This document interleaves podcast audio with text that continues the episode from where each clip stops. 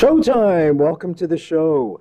Stunningly beautiful day here in Kingston. Spent the day editing shows on the patio of a local coffee shop. And from the looks of things, I think I got a little bit too much sun. But, anyways, folks, tonight is a great night to jump in your most comfy chair. Kick your feet back. Take this time for yourself. You've worked hard all week and you deserve it. So get the coffee going, get the tea going, or a beverage of choice. Tonight, one of my favorite guys in the whole world returns. Alan Dale makes his triumphant return. Alan Dale serves the noted FOIA, Freedom of Information Act attorneys, Jim Lesar, as director of the Assassination Archives and Research Center, aarclibrary.org, and is the host of JFK Conversations, jfkconversations.com. And fantastic, fantastic guests there, folks. If you're listening right now, I encourage you to go over there and hear some of the uh, the interviews he's done with top-notch researchers. He is affiliated with the research groups JFK Lancer and CAPA, C-A-P-A, and is responsible for administration and contents at jfkjmn.com. Of course, all those links I just mentioned will be up on our website, so don't worry about writing them down right now. He's an administrative and research assistant to Dr. John Newman. Now, what I like about Alan when he comes on the show is he always takes us into the deep end of the pool of the JFK assassination research. So I want to read you something that's pretty ominous, actually, and this is from the ARC website.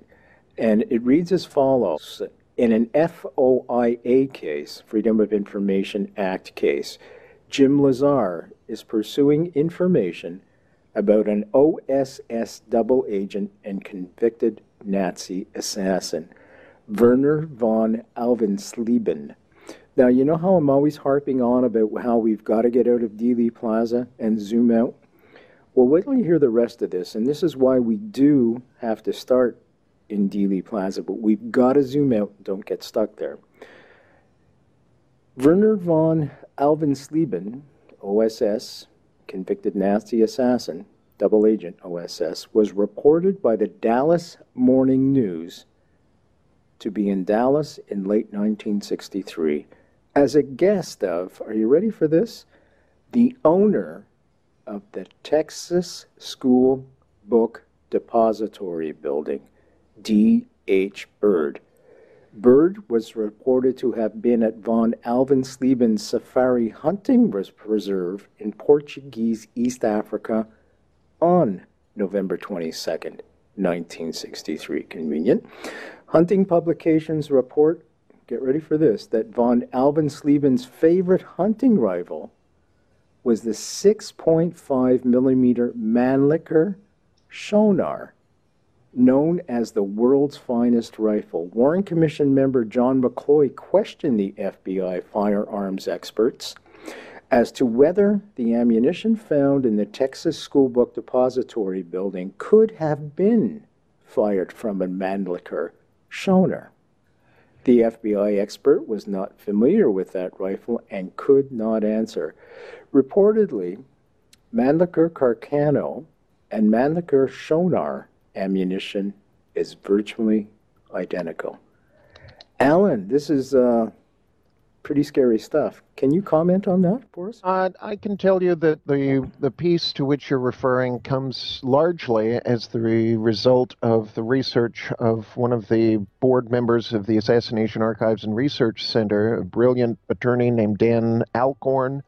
Uh, Dan has been interested in examining uh, issues relevant to the the fate of Nazi intellectuals, uh, Nazi intelligence officers, people associated with um, with uh, the intelligence apparatus that had been directed against the Soviets by the Nazis during World War II, and how what happened to some of those ultimate figures. Uh, ultimate executive in particular named um, uh, Reinhard Gehlen, G E H L E N, uh, for people not well acquainted with um, post World War II Nazism might be interested in the story of the Gehlen Group and uh, Reinhard Gehlen. He was um, he was a figure of consequence for Hitler. He was a figure of consequence as an adversary of Soviet intelligence during the war,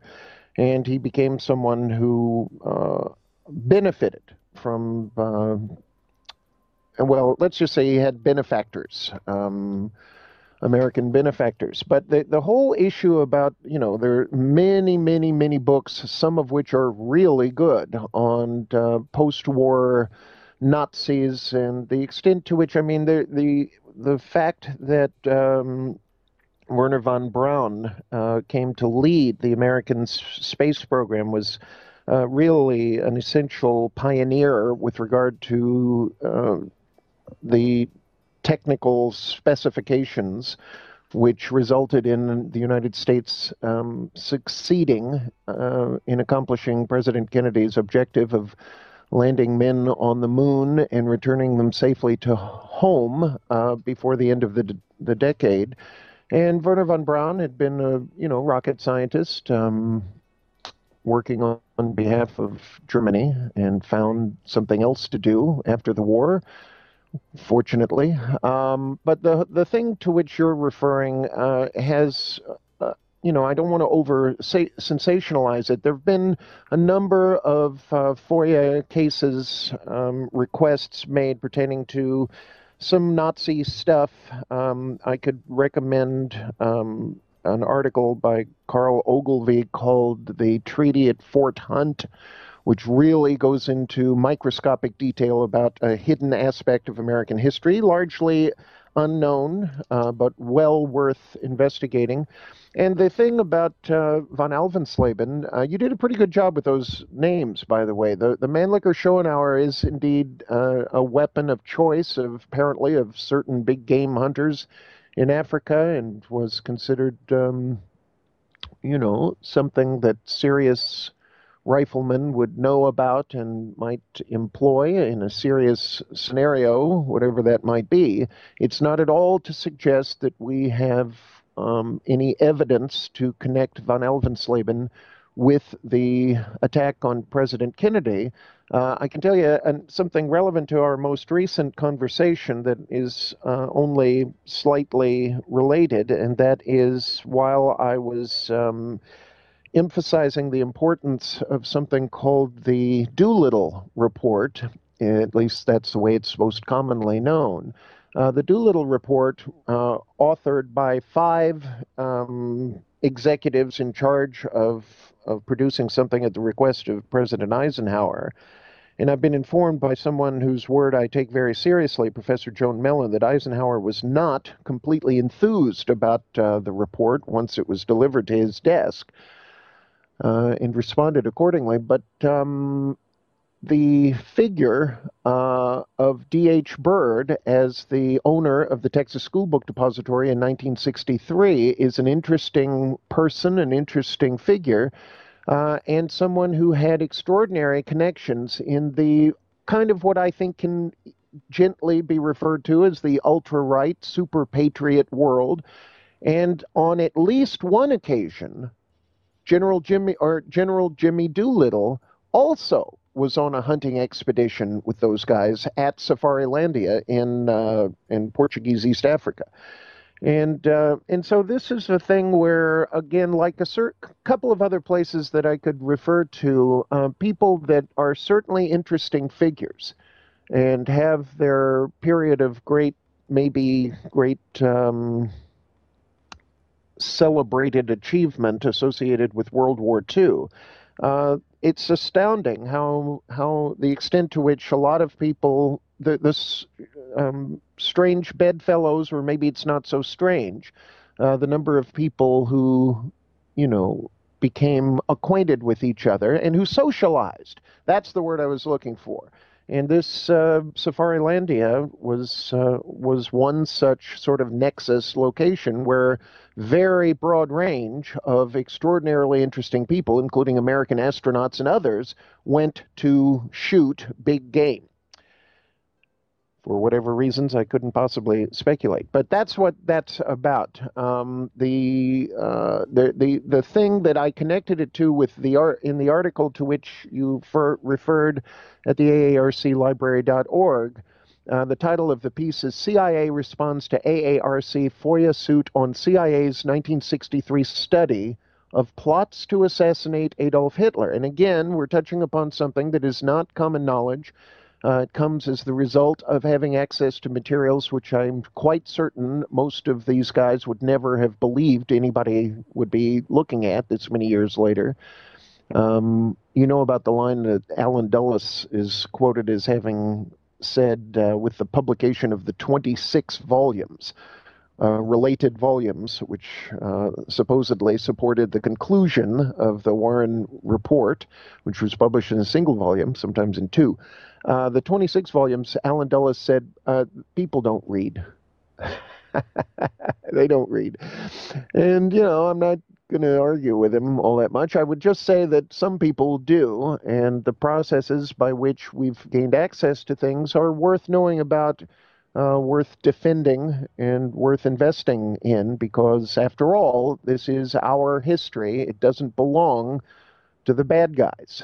Um, the piece to which you referred is an interesting thing, and it it is um, based upon our access to materials pertaining to a briefing by a CIA executive named Desmond Fitzgerald, who had taken over from the infamous William King Harvey after Robert Kennedy had uh, responded um, harshly to certain sort of um, freelance kind of some freewheeling that uh, Harvey had initiated at the peak of very delicate negotiations during the Cuban Missile Crisis in October of 1962. So, in October of 1963, Harvey is reassigned. He's in uh, Rome as the station chief there, and it's usually depicted as kind of a position of irrelevance. And you know, we there um, there's no reason to go into too much about that, except, hey, Rome in proximity to organized criminal networks uh, is something that is rather well documented. It's not exclusive to Italy, don't get me wrong, but uh, there's no shortage of it in evidence there, and the connections between the agency and organized crime from the end of World War II forward is an important chapter to be aware of, um, and James Angleton's uh, relevance to some of that uh, development of those alliances and the utilization of uh, organized criminal elements to further uh, Office of Security and then agency objectives, um, dealing with labor movements and anti communist activities in Italy. The October um, 25th, October 25th of 1963, uh, the man who had replaced William King Harvey as the chief of anti-Castro operations, which they called Task Force W, is a guy named Desmond Fitzgerald, and he is briefing the Joint Chiefs of Staff. And the person officiating at the at the meeting, uncharacteristically, is General Curtis LeMay. Um, but he's the guy that, that is running the show in this particular meeting.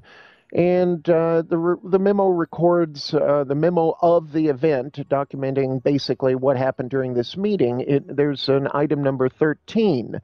Uh, the memo records a briefing by Desmond Fitzgerald, CIA's head of anti Castro operations. Fitzgerald tells the Joint Chiefs that CIA is studying the plot to kill Hitler in depth to come up with an approach to dealing with Castro. The timing of the study is contemporary to the lead up to President Kennedy's assassination, and government bodies that have investigated the JFK assassination have been concerned that such activity may have caused or been linked to the president's assassination. And so um, you know, some of this FOIA stuff that the AARC initiated back in 2012 is relevant to that because ultimately we get a letter from a young lady associate or employed by the agency as an information and privacy coordinator, which begins this is this is a final response to your 25th August 2012 Freedom of Information Act submitted on behalf of the Assassination Archives and Research Center. Four, all records on or pertaining to any plot to assassinate Adolf Hitler, including but not limited to all records in any way reflecting or referencing the CIA's study in 1963 of plots to assassinate Adolf Hitler in 1963. All records on or pertaining to communications by Allen Dulles regarding plots to assassinate Adolf Hitler during his service in the Office of Policy Coordination, Office of Strategic Services, or the Central Intelligence Agency, all index entries or other records reflecting the search for records responsive to this request in its original or amended form, including all search times used with each of the components involved. And so that's what that particular piece is. Um, there are a couple of things that you can click on, but if you visit that site, it will give you a, a basic update on where we are. Just a couple of things about context. First of all, folks, we're speaking with Alan Dale, and as I said before, I love when he comes on because we go to the deep end of the pool, and that's where we need to be at this point in 2017. We're done looking at the little miniature pixels of all these little photographs looking for shooters in, in the woods and, and everywhere else. We know for a fact and I'll repeat this again in this show, that there was multiple shooters in Dealey Plaza. And we know for a fact then that that means conspiracy. But as we zoom out, we look at the owner, like Alan just said, of the Texas School Book Depository. And look where he was on November 22nd, 1963, with a double agent of the OSS and an ex Nazi. Isn't that interesting? and he had the same type of rifle that could shoot the same type of ammunition as a Mannlicher Carcano. Now, just a couple of things about context. William Harvey, during the missile crisis in 1962, Kennedy gave strict orders not to poke the bear. He's the primary authority inside the agency on anti-Castro operations. Uh, the uh, the JM Wave Station is subordinate to his directives. So Ted Shackley and the figures that we're, you know, the long list of handful of guys, David Sanchez Morales and uh, several others, they're they're basically doing whatever uh, Harvey wants. And at the peak of the hostilities, very delicate moment, as you pointed out, I think slightly eloquently, uh, JFK and Robert Kennedy were concerned. Hey, don't poke the bear and at exactly that ultimate delicate moment, perhaps the most uh, consequential negotiation in the history of human life, uh, William King Harvey, without asking for permission, took it upon himself to initiate uh, some some teams, uh, more than a dozen teams, uh, to go into uh, Cuba and do some some things that uh, probably would not have been a great idea. And fortunately, Robert Kennedy learned about it and recalled those teams and was not enthused about the initiative that Mr. Harvey had taken. And that's how Harvey ended up, you know, eventually um, as station chief in Rome, where he drank a lot. and he was in a good place to do it. Yeah. Now, now, this whole thing with the, the Cuban Missile Crisis, folks, I just want to reiterate um, because Alan said it far more succinctly than I could have. The damage could have been done that it could have started World War III. I mean, he sent these teams in to do uh, crop mutilations and all kinds of other things. And uh, there was rumor that there was a team sent in to actually assassinate Castro. Had Castro got wind of this or any of these things taken place, it would have been enough reason for Castro to say, look, the Americans are invading us height of the missile crisis, we're launching the nukes. That's it. And that would have been World War III, just like that. The other thing I wanted to give context to that Alan mentioned at the top of the show, and I think it's well worth um, in repeating, is something called the Gehlen Group, Reinhard Gehlen. Alan, would you like to do the honors on that? Gehlen Group is something that is very well documented for students of World War II okay. and post post-war, uh, you know, the, the the enmity and antagonisms between the Soviet Union or between Russia rather and Germany is not something that started either in World War One nor in World War Two, and so uh, Reinhard Gehlen was uh, a, one of Hitler's favorite generals, as I understand it. Just as we have, we're interested in some other people who were among Hitler's favorite this or that.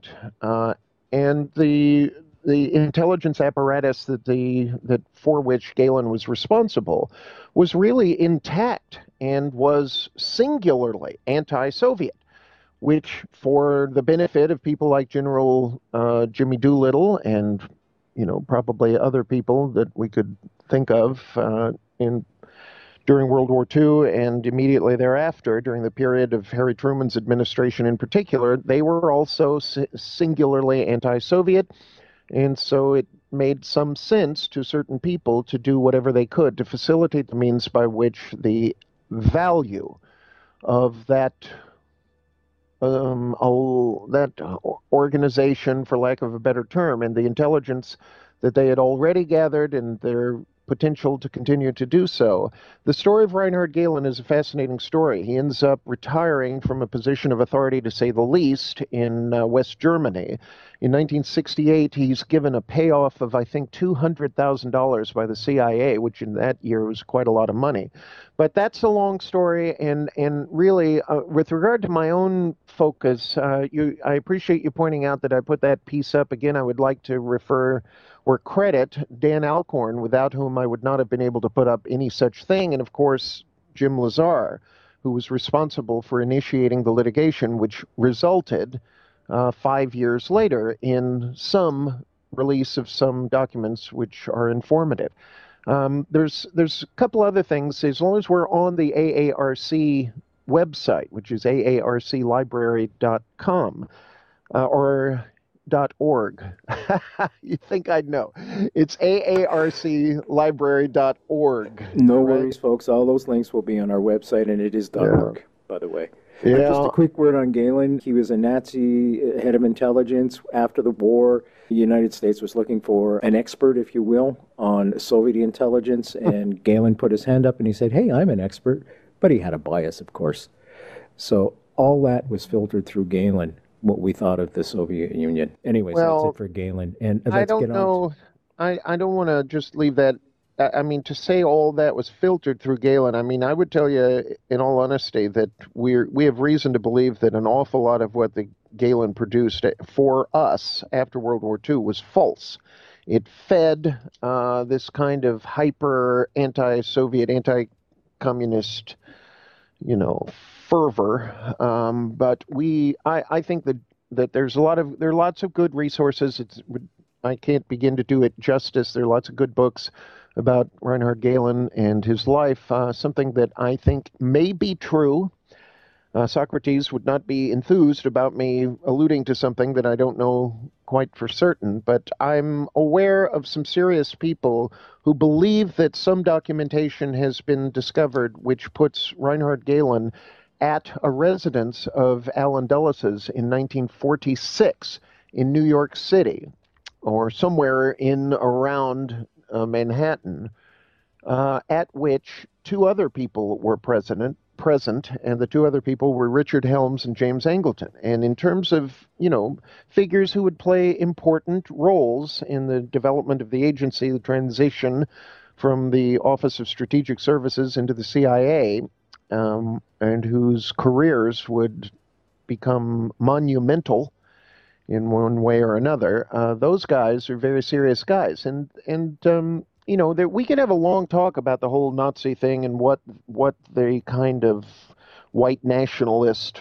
you know, defenders of property shared in common with industrialists and uh, extreme right wing conservative elements John Birch Society types and uh, General Edwin Walker types and that kind of thing. They, I, from an ideological standpoint, they may have shared quite a lot in common, for all I know.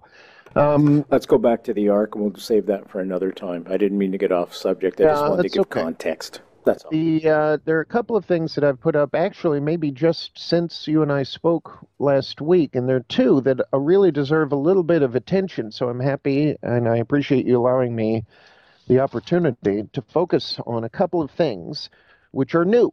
Uh, one of which it was brought to me by another member of the board, a board member of uh, the AARC, Dr. Randy Robertson, and um, and this is something that was news to me. Uh, the title of the piece is "White House Physician Autopsy eyewitness questions President Ford about missing bullet. And uh, Dr. Robertson brought to my attention that in December of 2001 and January of 2002, during an interview with United States Navy Bureau of Medicine and Surgery historians, Dr. James Young, a physician who had worked with the White House physician, with White House physician Admiral George Burkley, he by by the at the time of the assassination, uh, Admiral Burkley was President Kennedy's primary physician. Um, so this young man, Dr. James Young, worked for Admiral Burkley uh, during the Kennedy administration, and he related during these two interviews um, that during the autopsy, President Kennedy's autopsy, he'd been given a bullet in an envelope by White House Medical Corpsman Chief Petty Officer Thomas Mills after his return from the White House garage to retrieve skull fragments from the rear of the limousine. Young described this bullet as jacketed, straight, but with a bent tip and visually close in diameter to CE 399. That's the proverbial magic bullet, um, which he estimated to be one half centimeter. Dr. Young voiced his concerns to the interviewers that, and again, the interviews took place in 2001 2002 that he had never seen any reference to it in the Warren Commission investigation. The last thing he remembers is that he gave the envelope containing the bullet with the bent tip to Dr. Humes, the head autopsy pathologist, and that the bullet was never seen or documented thereafter. Uh, Dr. Young had embarked on his own investigation approximately one year prior to being interviewed by the Navy historians.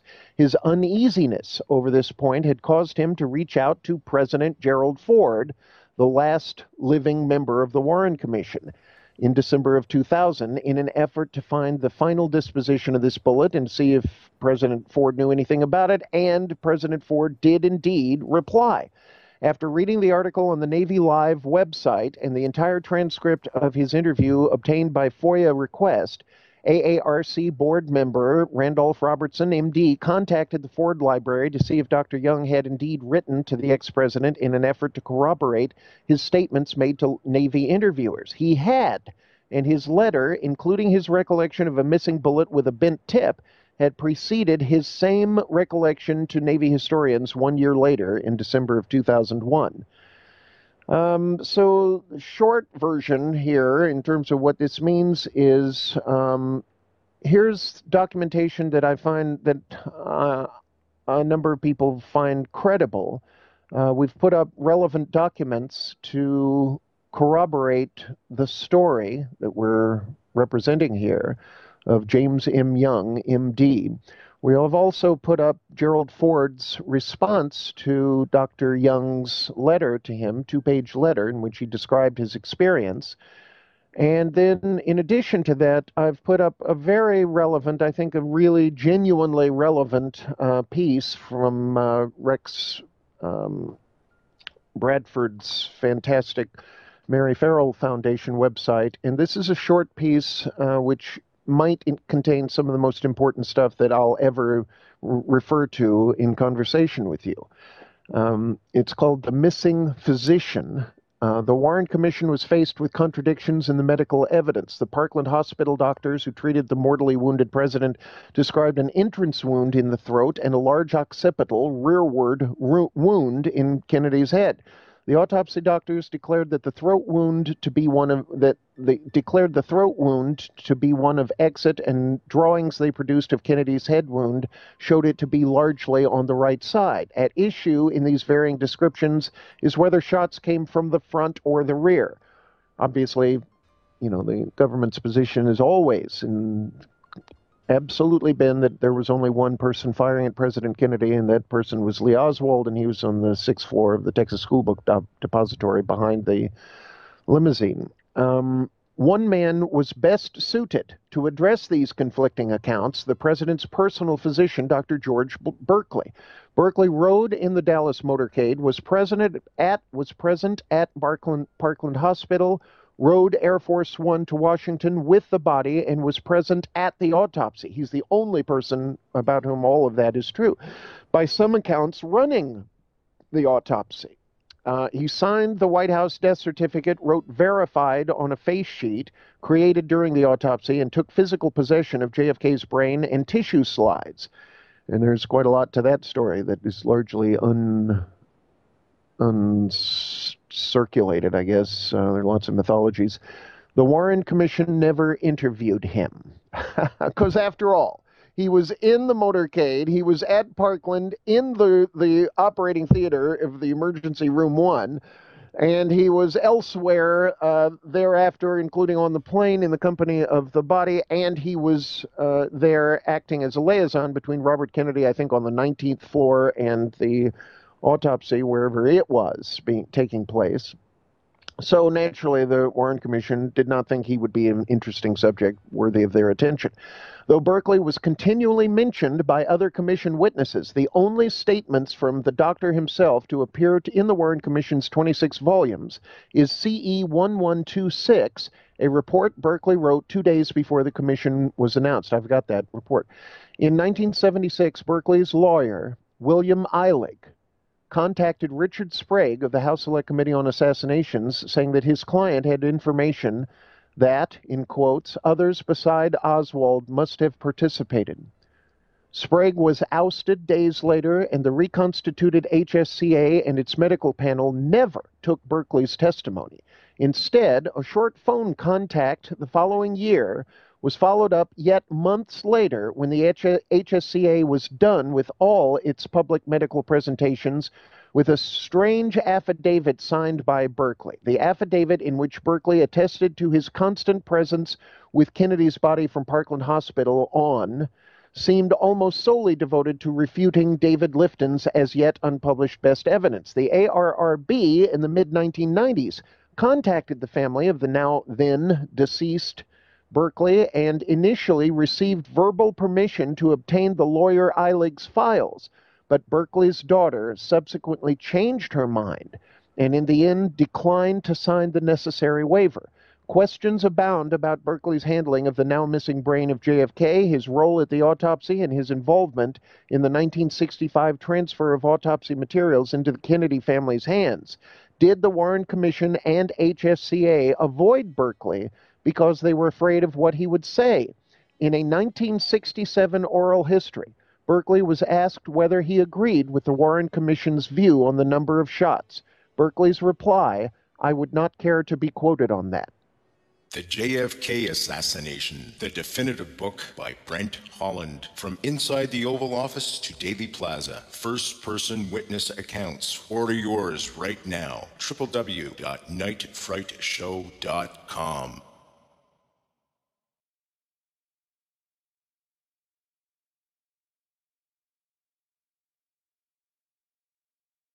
Alan Dale, folks. None better. None better. Deep end of the pool. I bet you a lot of you listening right now and watching have never heard this information before. AARC.org. And Alan's bringing all this information for us tonight. What's your perspective, Alan? What do you think happened to the brain? We'll start there, and then we'll, I think it was we'll very likely. Well, uh, there, there are two areas. Uh, one, I'm not qualified to address. One has to do with the autopsy and the immediate aftermath of the autopsy, and what would be standard operating procedure to be able to uh, put the brain in formaldehyde and have it congeal sufficiently that it could be sliced in bullet um, paths could be tracked. Um, there's been a lot of controversy about whether uh, President Kennedy's brain, how much of it was intact, how much of it was actually missing, which I think probably represented a significant percentage, at least with regard to the right hemisphere. And there's also controversy about whether uh, a different brain could have been, you know, there's all kinds of discussion, I'll use that word, uh, about whether the brain went missing immediately, was replaced by something else, some other brain, all of that. I'm not qualified to address that. I can tell you that it's confusing. Uh, lots of things are. That particular area is not something that I've focused on. I, I personally feel like it's one of the areas that, for me, is not resolved sufficiently well for me to have an opinion about it. I'm not sufficiently informed. I think that there is controversy about it, which is not illegitimate.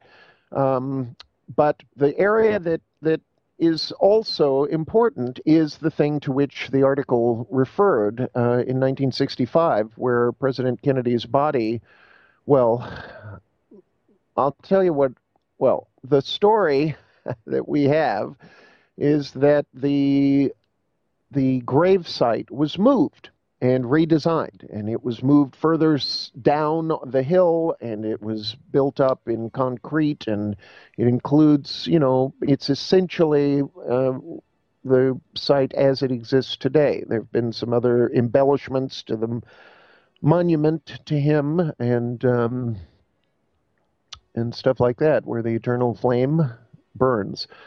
Um, but they did apparently there are certainly lots of photographs to this effect, and there have been reports that Robert Kennedy was present as the, you know, the head of the family, representing the family's interests, at the time that the original grave site was opened. Uh, it is possible, I guess I'll put it like that. It's possible to me that materials taken from the autopsy by Admiral Burkley and presented to Robert Kennedy may have been um, placed with President Kennedy's remains at that point.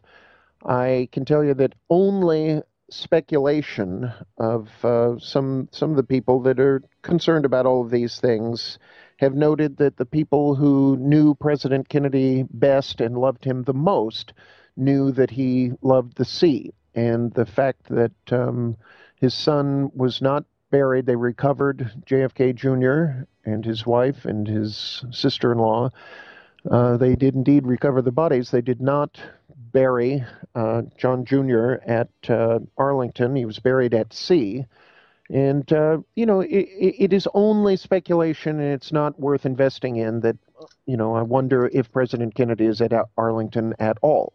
But, um, that's my answer to your question. Folks, Alan Dale's joining us tonight, and we're talking about the deep end of the pool, and uh, he's bringing forth some new information that we haven't been aware of before, and it's astounding, absolutely astounding. Alan, in from your perspective, will we ever know in our lifetime what the full master plan was, or are we just going to be little bit of snippets here, a little bit of snippets there? In other words, we look at Lincoln's assassination all these years later, and we've pretty got pretty well got a good idea of what happened. Do you think we'll ever reach a point where we'll have that same confirmation? Well, Kennedy assassination. Uh, if you if you're using the word confirmation to say, "Hey, will we ever be told that what we think happened actually happened, and that way we'll feel better?" I would say that that's not the way I'm I'm framing it. I think that there's the potential to learn things to which we have never had access. And, and without major pieces of a puzzle, you cannot ultimately assemble the puzzle in any kind of complete manner. But what we do have is something that has emerged over a period of all of these decades. We've what has emerged is uh, a framework which becomes increasingly visible thanks to the work of a lot of um, really dedicated and disciplined and extraordinary scholars. Um, and the framework, you know, uh, is subject to interpretation. But the framework includes things like to give you just a big picture, something simple that people can sink their teeth into. Uh, it was not known uh, at the time of the assassination that the that before President Kennedy was elected to the office, that uh, the CIA was engaged in very serious attempts to assassinate foreign leaders. And that at least with regard to uh, Fidel Castro, they had employed, and they are the ones, the, the, the program was initiated by the agency, uh, not the other way around. They approached uh, very serious um, top figures in organized crime.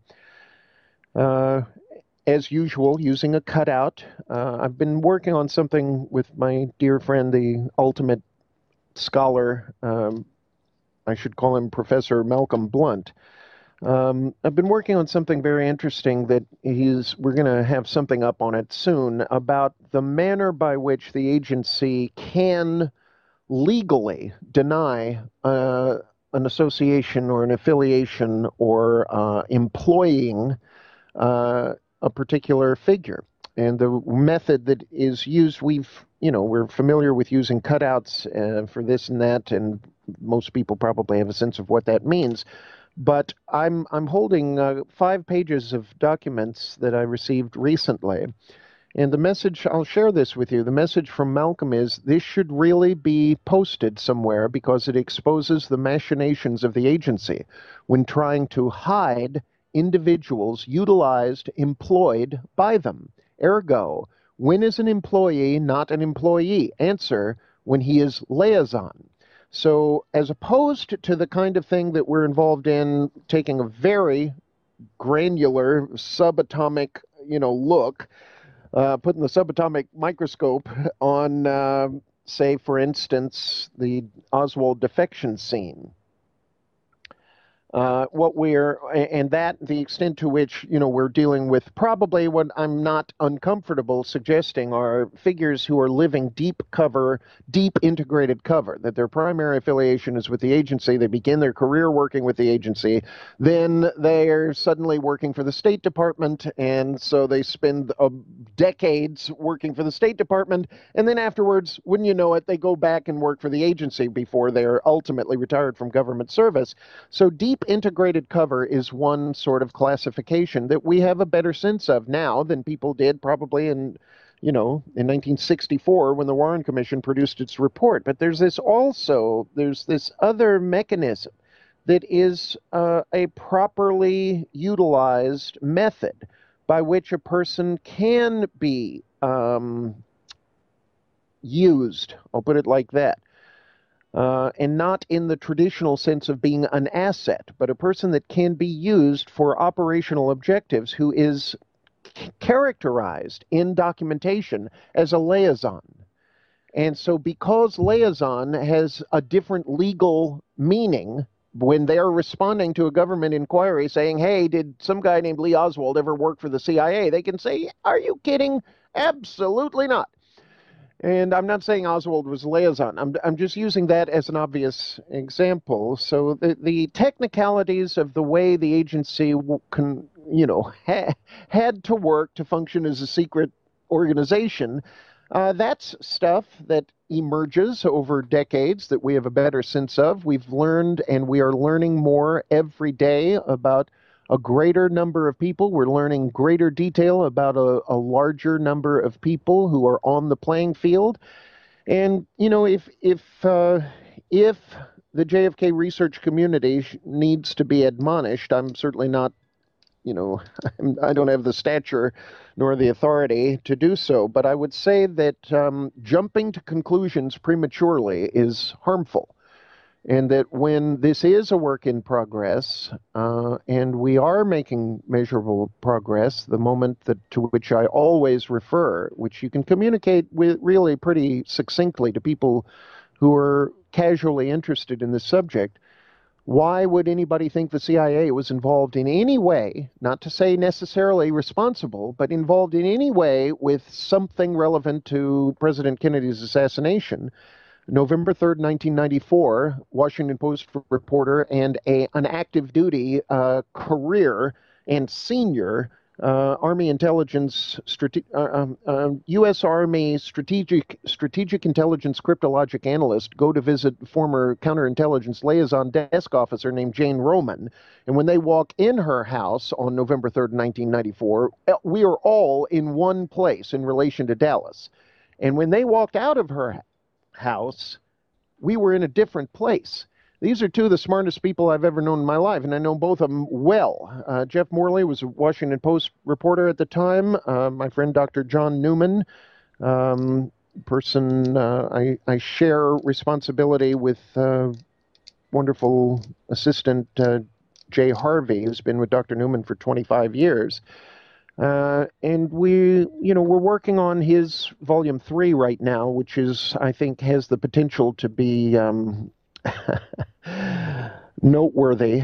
Uh, oh no, you're not getting away with that. Give us some juicy Oh yeah, tidbits. no, I'm, no, no, I'm just a little bit, just a little, a little taste, a little there, sprinkle. there are constraints. Uh, the thing that I want to get to with regard to something that is, you know, tangible that you can hold in your hand.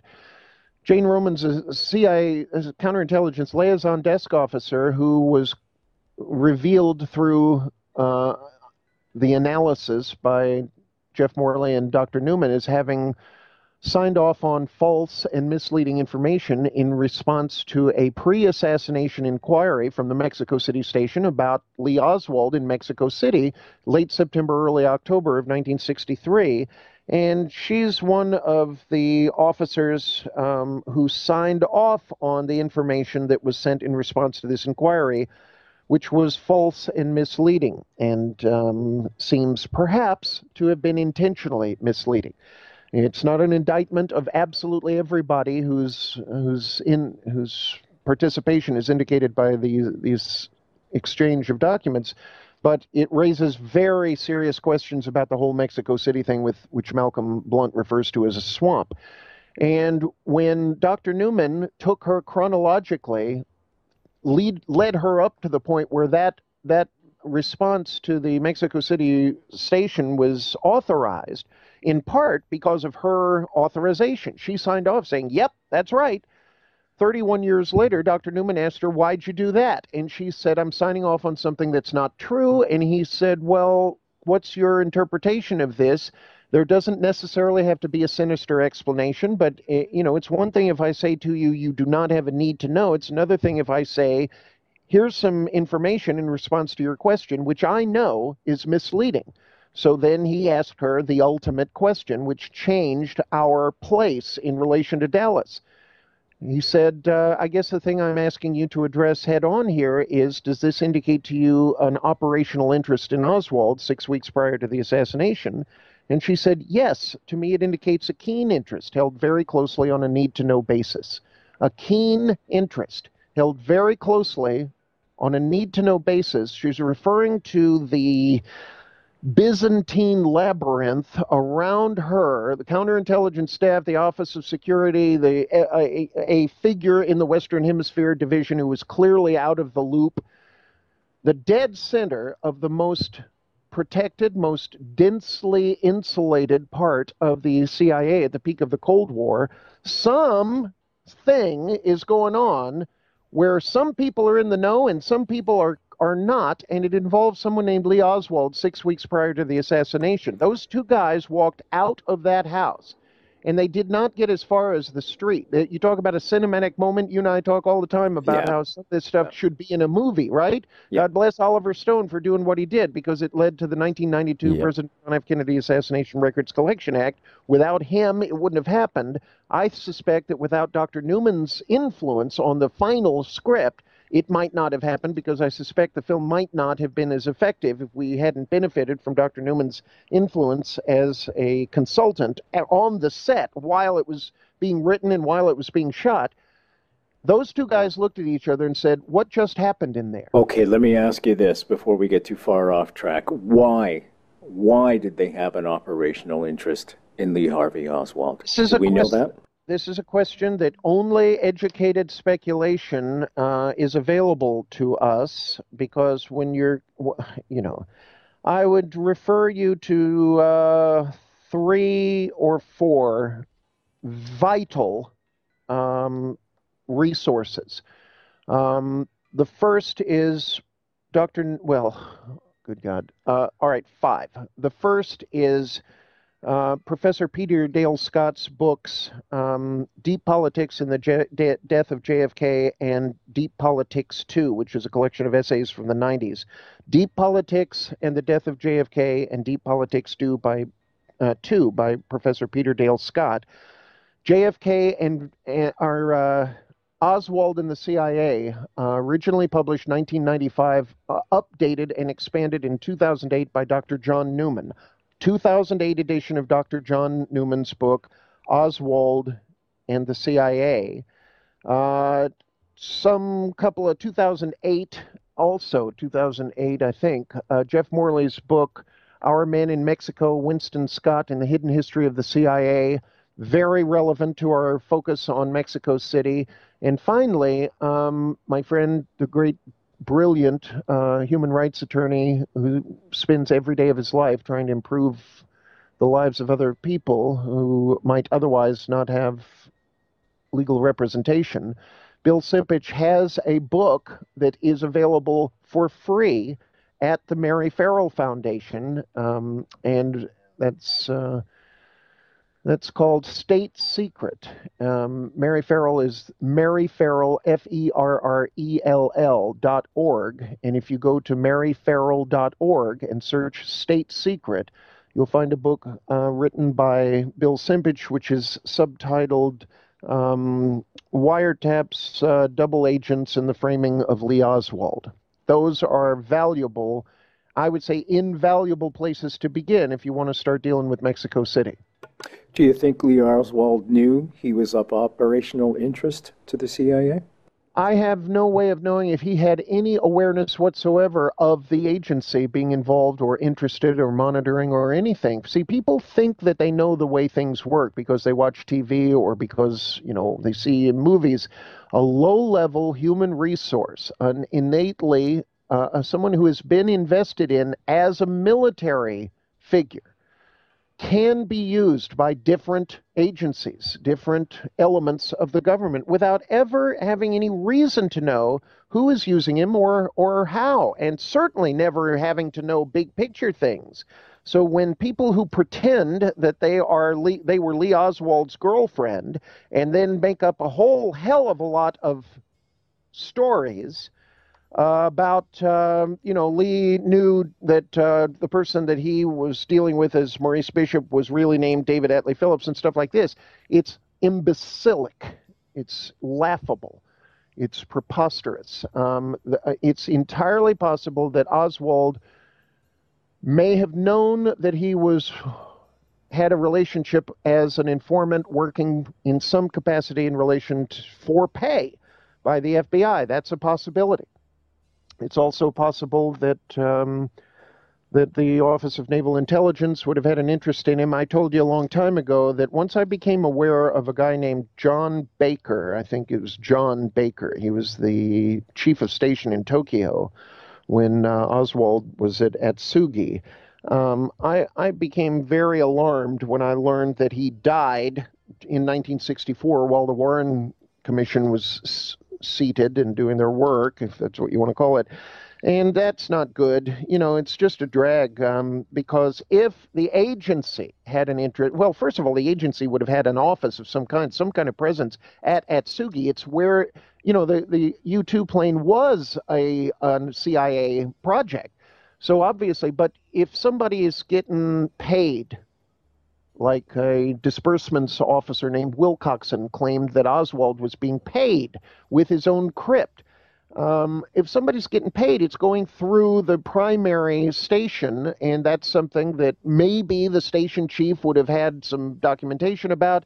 But we can't talk to him, and we nobody ever interviewed him, and you know he's dead in 1964, and I think that's a drag.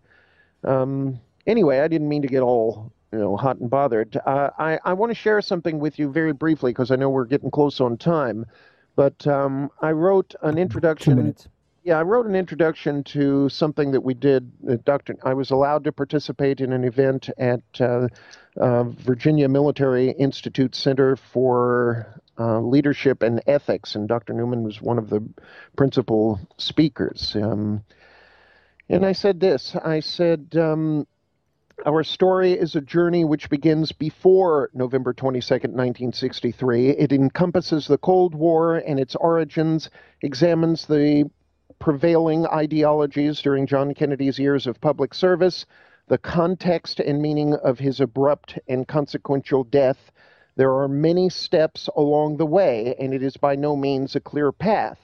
Um, there are many difficulties in challenging our government's official positions, our government's official explanations for the crime. Uh, there are false leads, mythologies, misdirections, alleged facts, deceptions, obstructions, charlatans, and frauds.